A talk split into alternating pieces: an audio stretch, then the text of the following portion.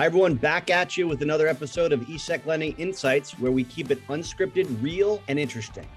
Unscripted, Peter? I would say that's definitely true, but interesting? Why don't we let our listeners decide on that one? What we are here to do, folks, is share with you our thoughts and perspectives on the securities lending industry, whether that be about demand trends or just what's going on in the industry. And now over to our episode. Let's go. All right, listeners, we are back with another ESEC Lending Insights. And today I got the driver's chair because Mr. Basler is in the sidecar next to me. But luckily, he's with us because last time we had this external guest on the podcast, it was just Jim and myself. So I'm sure that the level of intelligent questions will definitely rise today with Basler in the sidecar. So Mr. Chessum from S&P Global Market Intelligence is with us. Matt is a director of securities finance at S&P. And when did we last speak, Matt? Maybe timeframe? Yeah, I think it was. We were looking at the first half of 2022 revenues. Okay.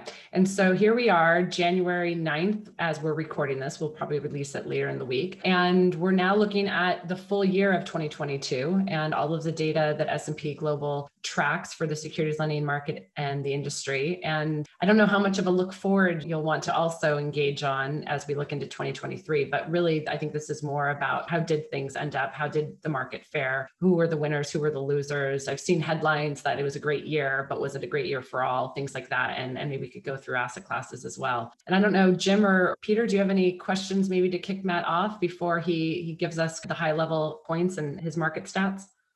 I would just forewarn Matt that they rope me into predictions almost every podcast, and it comes back to bite me almost every time. So tread lightly. Yeah, we'll keep the nice and general. I would add one thing, Brooke, to your question, which is Is this going to be about Jim's hair? No. Oh, it's okay. a serious comment.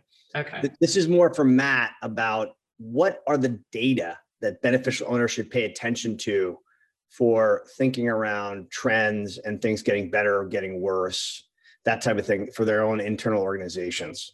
I think that's a very good question because what you tend to find is that we look at all of this data from a market level and not all beneficial owners benefit to the same degree because they're in different jurisdictions and therefore they have different regulations to adhere to. They also have different collateral sets, they have different program guidelines. So when we're saying what we see taking place in the market, we do get some questions from some agent lenders saying that they're getting questions from their beneficial owners stating why aren't they seeing such a brilliant year that we're seeing as a market as a whole. So what I would definitely suggest is not the return to lendable, but perhaps the return to the on loan. I think that's a good metric for beneficial owners to always look at. And I also think all beneficial owners should partake in some sort of benchmarking function.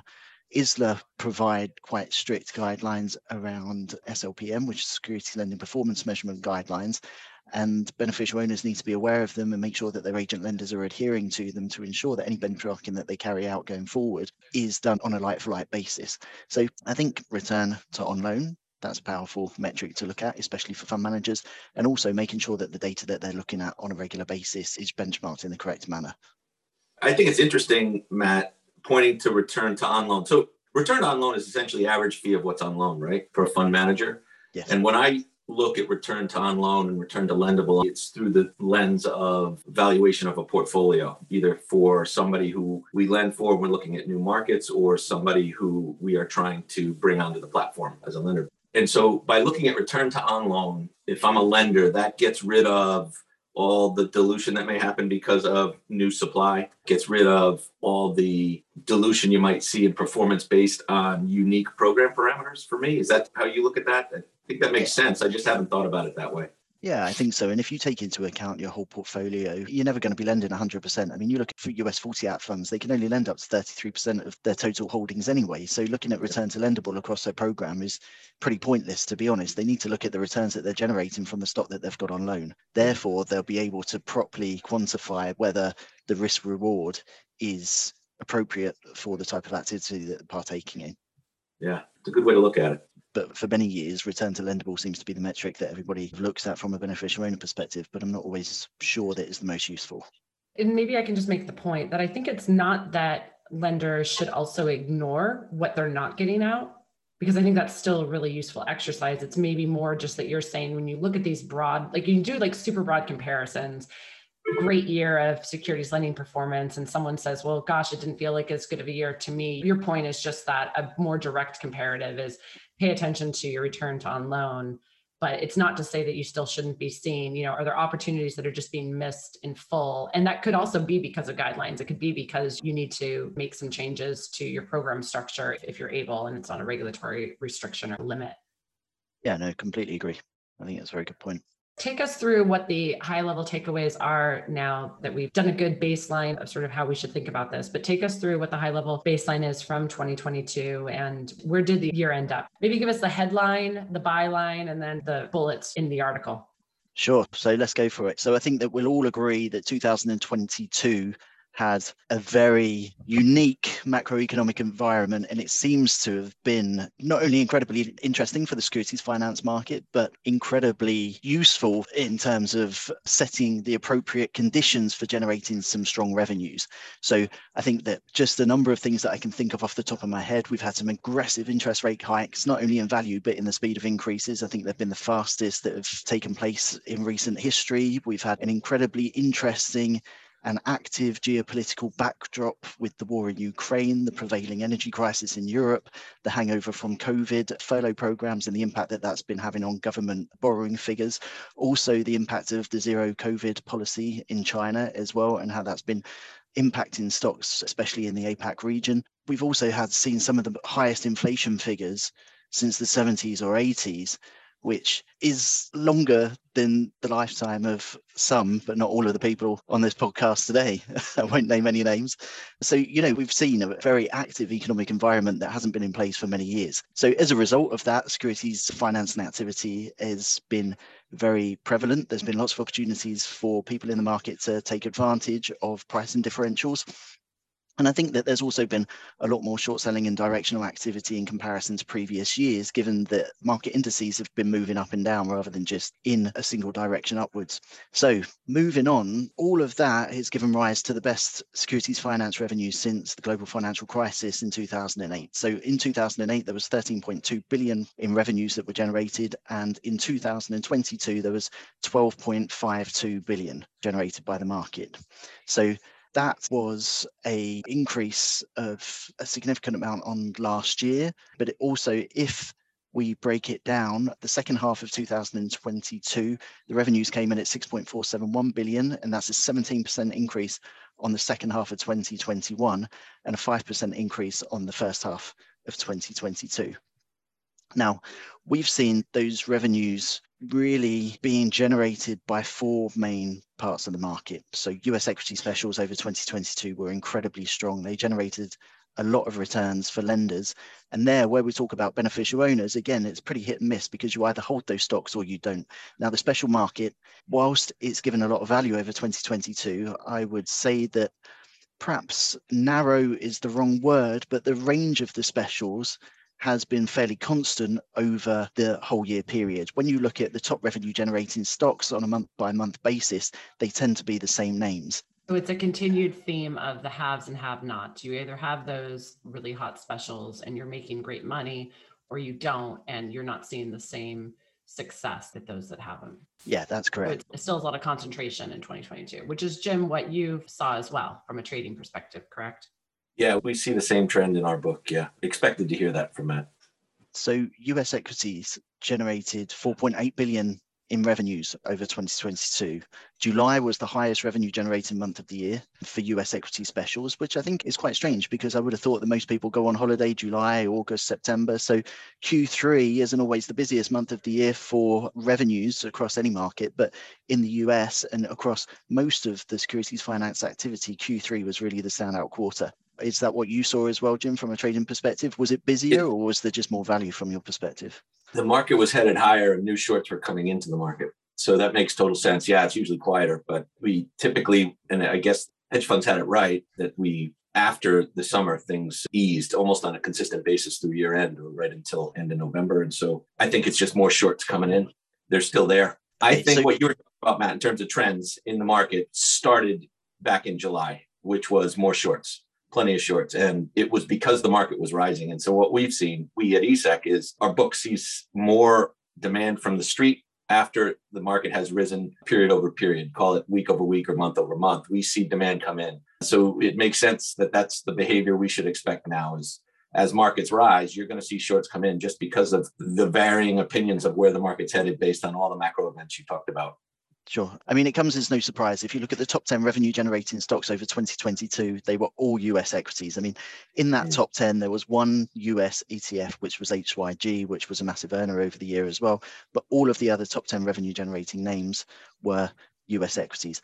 The EV sector has been particularly popular over 2022. It's been heavily borrowed. You've got Lucid Group, you've got Fisker, even Tesla came back into fashion at some point during the back of the year. It wasn't a top 10 name, but just that sector in general has created a lot of value for lenders through the year. Later on in the year, we saw software companies such as Marathon Digital coming back in. They were popular borrows across the market, and that was really down to the collapse in the price of Bitcoin. I think it was down about 65% over the year, give or take a couple of percentage points. And there were obviously the problems with the crypto exchanges. They really impacted some of the companies that either have Bitcoin holdings or some of those companies that support the crypto markets as well. So moving on from there, the other area of interest that we saw over 2022 was really ETP, so exchange traded products. There was $847 million in revenues generated by exchange traded products over the year. 725 million of those revenues were US ETPs, 93 million European ETPs, and 18 million in Asian based ETPs and so you can really see that it was the US ETFs that really dominated those figures. It was the US ETFs that really dominated that market, which is really no surprise given their popularity amongst US investors. Had um, you just said though, Matt, that the uh, when you were talking about the top 10 names in the US, you commented on HYG. Was that just the only one in the top 10 or did I misunderstand that? No, so that was the only ETF that was in the top 10. Okay, so the rest of the ETF activity, which is still significant, fell outside of the top 10 concentrated traditional security specials. Yeah, when you look at ETF specials over the year, there were really two main areas that were of relevance or of interest to the borrowing community. So ETFs, especially US ETFs, they really did benefit from the collapse in corporate bond prices over the year as interest rates went up so did the yields on the corporate bonds because the prices fell. So I think there was a lot of borrowing for directional activity because the ETF obviously gives you good exposure to an index and it's an easier way of shorting an index rather than looking up the individual holdings. But also I think that some of the other interest came from the volatility that was seen in the equity markets as well because you had large and mid cap ETFs that were quite heavily borrowed as well. And if you looked at the top 10 list of ETF borrows, then you're going to have really the corporate bond indices or trackers, anything that's high yield related, or anything that's related to either a large or mid cap equity index. So Russell 2000, SPY, the S&P 500 was a very popular borrower as well. And that's really down to the volatility seen in the equity markets. And I would imagine some more directional activity that took place from an index basis rather than on an individual stock name. So ARK was another ETF that saw particular strong demand to borrow, and that really comes down to the sell-off in the tech stocks that happened in the second half of the year, and that was reflected by the downward move in the Nasdaq as well. Yeah, we saw that to all the ARK products. It's, I think you're talking about ARKK. Yes, correct. And just seemed to be an easier method or an easier avenue to get short a basket of stocks without the high risk of paying insane rates on them or getting the supply pulled and having to cover at an inopportune time. So we continue to see whether it's sector funds or bespoke baskets of funds that have a common thread or stocks that have a common thread. We see every morning we get demand for that. So it's just a matter of, again, the haves and the have nots. Much of our client base is involved in the underlying as opposed to the ETF. So it isn't a supply that we are deep in at the moment, but we see the demand for sure. And I think ETFs, you know, is definitely a growing part of the securities finance markets, given the fact that you can lend the wrapper as well as the underlying stocks. I mean, it's very beneficial for beneficial owners to be involved in securities lending from an ETF mm-hmm. perspective as well. Yeah. So if the US market and the concentrated specials is the first and exchange traded products, the second big revenue contributor, of which a lot of those ended up falling to the US market, talk to us about the third and the fourth big areas of revenue driving. So really that's anything in the fixed income market. So corporate bonds was the third. So 2022 really was the year for corporate bond borrowing. Headline revenues were 963 million for the year, which is an amazing 81% increase on 2021. Now the revenues increased throughout the year and they topped 98 million in the month of December alone. Q4 was the highest revenue generating month of the year for any corporate bond borrowing activity, and the trend in average fees also followed the trend that we're seeing in revenues. So average fees for corporate bonds increased steadily over the year as well. Fees started 2022 at around 29 basis points average and finished in December at a 46 basis point average. So every month apart from January showed a 50 to 75% increase on the same month in relation to the average fee when compared with 2021. So the top borrowers in the corporate bond markets were a lot of the private placement lockups and a lot of the convertible bond issues. But also, I think from a market or from a borrowing perspective, what you tended to find with corporate bonds was there were some specials, and you can look at the top 10 revenue names, but the amount of revenues that they generated compared to the market as a whole is pretty small. So that to me suggests that the actual borrowing activity behind corporate bonds as an asset class was a lot greater and a lot more widespread than in any other asset classes that we've been looking at up until now. I think that there's a couple of reasons for that. One is the movement in the prices. There was a lot of directional opportunities that took place, and also general market liquidity in corporate bonds isn't always great during the best of times. So when markets are heading further south and there's a lot of volatility, then there can sometimes be issues in terms of general liquidity in these assets as well. So I think that that's probably what spurred a lot more borrowing and that's what's pushed the fees up and ultimately pushed the revenues up as well. When you look at corporate bonds, one thing I've always wanted to look at from a data set standpoint, but don't have the ability to roll it up that way. But if you think about the cap structure, many of these issuers have multiple issues out there and with the difference being coupon and tenor, but it's still the same credit. So if you think about top names generating revenue in the equity space, that's you have one choice typically, and that's that line of stock. It might be interesting to lump together all the corporate bonds by issuer and the revenue generated from the short there. That actually, if you're thinking about it as value to where do I set my short? How do I do it synthetic versus uh, traditional? And maybe there's value in that piece, which is the cap structure of Apple or Comcast or whomever who has 20 issues as opposed to one. Well, along the same lines, what would be interesting is if you could look at corporate bond borrowing versus by sector, what you tend to find is there's a lot of real estate companies that issue bonds over equities and therefore they have lots of different issues and they trade incredibly special at the moment, I would suggest, just because of the dramatic increase that everybody's seen in interest rates. Yeah, I agree. So following on from the corporate bonds is government bonds. Now government bonds always increase in in activity and increase in attractiveness and 2022 was no exception. So fee-based revenue for government bond lending was 1.85 billion over 2022 and that's a 14.5% increase on 2021. Now like corporate bonds revenues continue to grow month on month over the year. Average fees also increased to 20 basis point average in December and they started off the year at a 13 basis point average. The same that, balances and utilization decreased slowly throughout the year, but those decreases were single digit percentage points rather than the double digit percentage point increases that you've seen in the revenues and in the fees. Now, from our data, we see that short dated government bonds were particularly strong borrows. They had a lot of demand. And what was interesting and what's a great story for the securities finance markets in general is that we saw a lot of demand and a lot of borrowing activity take place in gilts during October, September, October, when there was the LDI crisis over here in the UK. And I think that that really shows some of the strength in the values of the securities finance finance markets within the global financial markets because that's where the added liquidity came from right. and it ensured that market participants could function as normally as possible within those adverse market conditions. Yeah, that's one of the points that people have. They're just generalist anti sentiment towards securities lending. It's always helpful to see examples of that where the market liquidity does make a, a real impact in terms of what's available in the lending markets looking at last year in general, there are key takeaways. You tended to find that activity was pretty steady in Europe, APAC as well. Revenues were perhaps down single digits, but not by too much, nothing too dramatic. Those markets were, were pretty steady.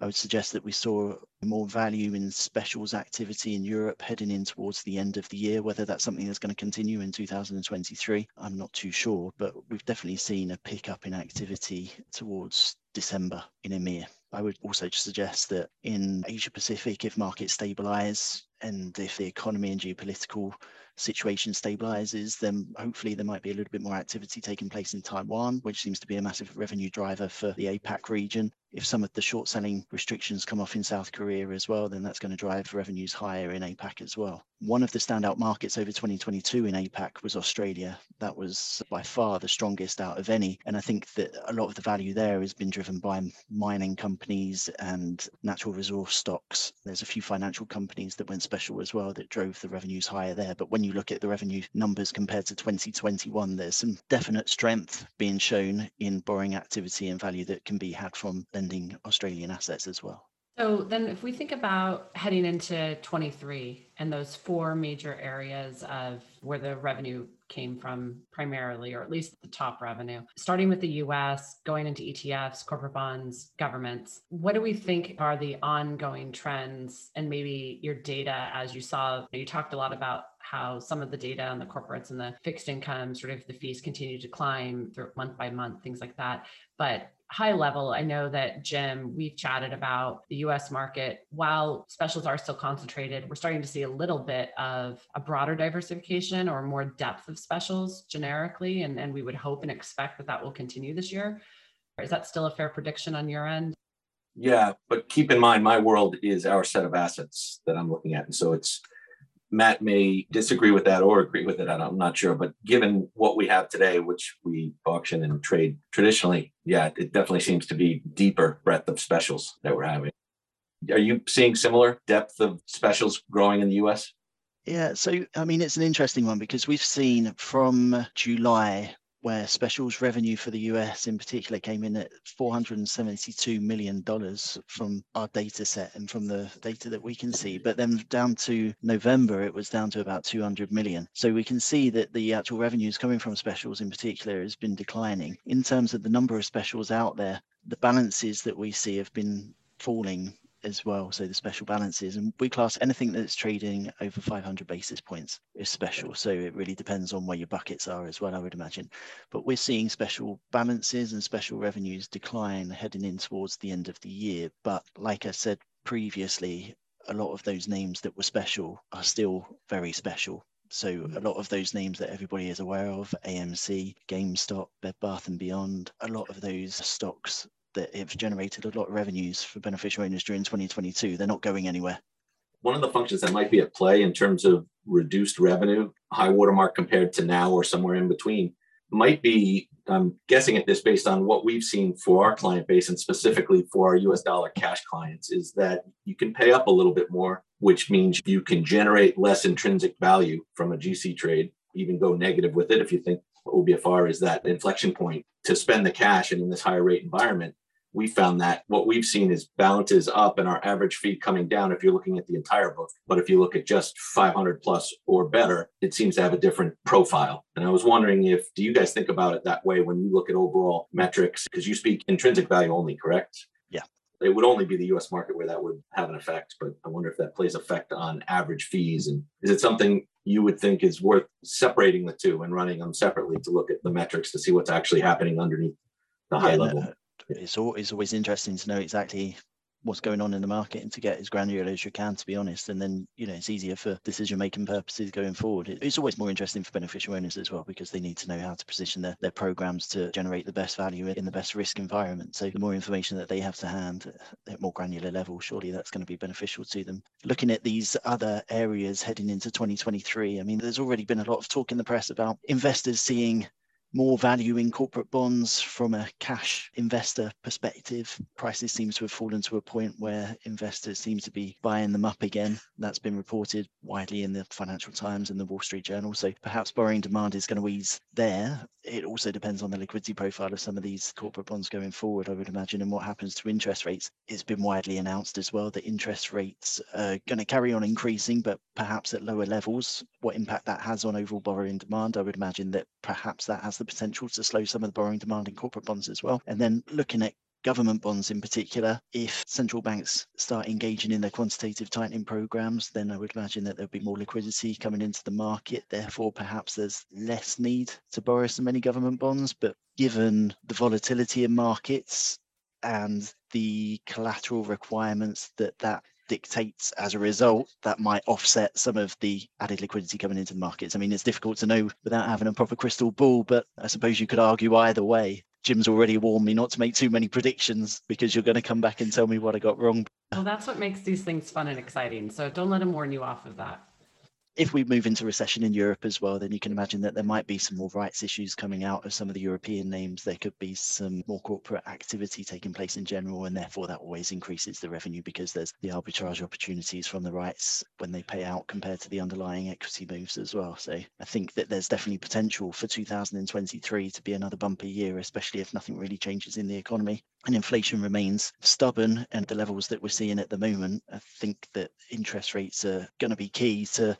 what happens in the equity world as soon as they start to slow, then perhaps all that money that's been sitting on the sideline is going to be put back to work and equity markets are going to rise higher again. But who knows? We'll have to wait and see. Let's come back a half year review and I'll tell you how wrong I was. Properly balanced prediction. Can I ask an unfair question, maybe, Matt, of your prior life?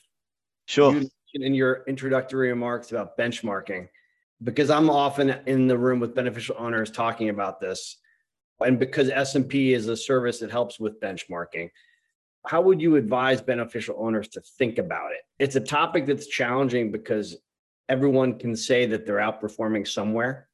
And if you're a beneficial owner, how often are you looking at benchmarking for your performance? And what are you looking at? Are you looking at the big picture? Or are you also going to drill down to your top 10 earners? Do you have any one or two bullets from your experience that would be helpful to beneficial owners as I think about this topic? Yeah, I think the main metric that you've got to look at is the return back to the portfolio. You need to be sure that the risk that you're taking is being correctly rewarded. You need to ensure and benchmark not only your program, how it runs at the moment, but you need to look at new opportunities. You need to see that you need to benchmark changes in risk profile versus potential changes in revenues generated as well. I would say that looking at that is far more useful to have a proper understanding of the potential of your program compared to what your program is actually making. How if you move the dial slightly one way or the other how that's going to impact your overall revenues and the risk profile of the program that you run. I'd also say that you also from my perspective having worked at a long only asset manager there were misunderstandings around the reasons why stocks were borrowed, and therefore short selling was always an active consideration in our decision making process. So, what revenues are being generated in terms of how much stock have you got out on loan compared to how much are you making? I would say that from our perspective before, we were very much focused on the least amount of stock out on loan for the most amount of revenue. So if there's any way that you can calibrate or change your program to ensure that you're getting the biggest bang for your buck, that's definitely the benchmarking that I would engage in rather than just looking agent across agent and saying, well, who can generate me the most revenues? I think that's a, a fairly blunt way of looking at the bigger picture. I think that you need to really know what you're trying to achieve from your program and then look at the appropriate types of benchmarking that you can engage in to ensure that you're hitting those targets and that you're meeting those requirements. I mean that's a really good point the whole concept of what's your goal right? Because all programs are not created equal. So taking that as the first jumping off point i think is critical point. Well it's also about thinking about it from the perspective of how can you maximize revenue per utilization so if you're going to have something out, you obviously need to make sure you're doing it under the risk profile that you're okay with, but how do you make sure you're maximizing it within that risk profile? For every unit of utilization that you have, you want to be making the most revenue that you should be on a comparative basis. And then you also want to make sure the noise is at a minimum as far as comparing yourself to others that may have more flexibility, whether that's collateral or other limits that may be advantageous to one group versus the comparative set. So I think that's always been a challenge in the benchmarking space, right? Definitely. Good. Well, so Matt, thank you again for joining us. I hope it's not a full six months until we can regroup with you in this forum, but at a minimum, we will do it then. How about that? We'll commit to doing a half year on 2023 update, but we'll look forward to keeping in touch with you in the meantime. And if there's other topics that are worthy of discussing in this forum, then let's do it. So thank you again, Matt. Yeah, thanks for inviting me. Really appreciate it. Great to meet up with you guys once again. We always miss you, Matt. I'm not too sure about that, but uh, let's hope 2023 is as successful as it was for 2022 for everybody as well. And it's always good to see when the markets or when the revenue numbers tick up for everybody, especially the beneficial owners. Yes, we're hoping for even more success in 23. How about that? Yeah, well, fingers crossed. Good. Okay, well, have a good evening, everybody. Have a good afternoon. Bon appetit. I'll speak Take to you care. soon. Cheers. All the best. Bye bye. Thanks, Matt. Thanks for listening, everybody. Hope we left you with something interesting and productive to utilize in your daily securities lending activities. And friends, don't forget to subscribe to ESEC Lending Insights wherever you get your podcasts. And now for our disclaimer. This material is for your private information and does not constitute legal tax or investment advice. There is no representation or warranty as to the current accuracy of nor liability for decisions based upon such information. Thank you for listening.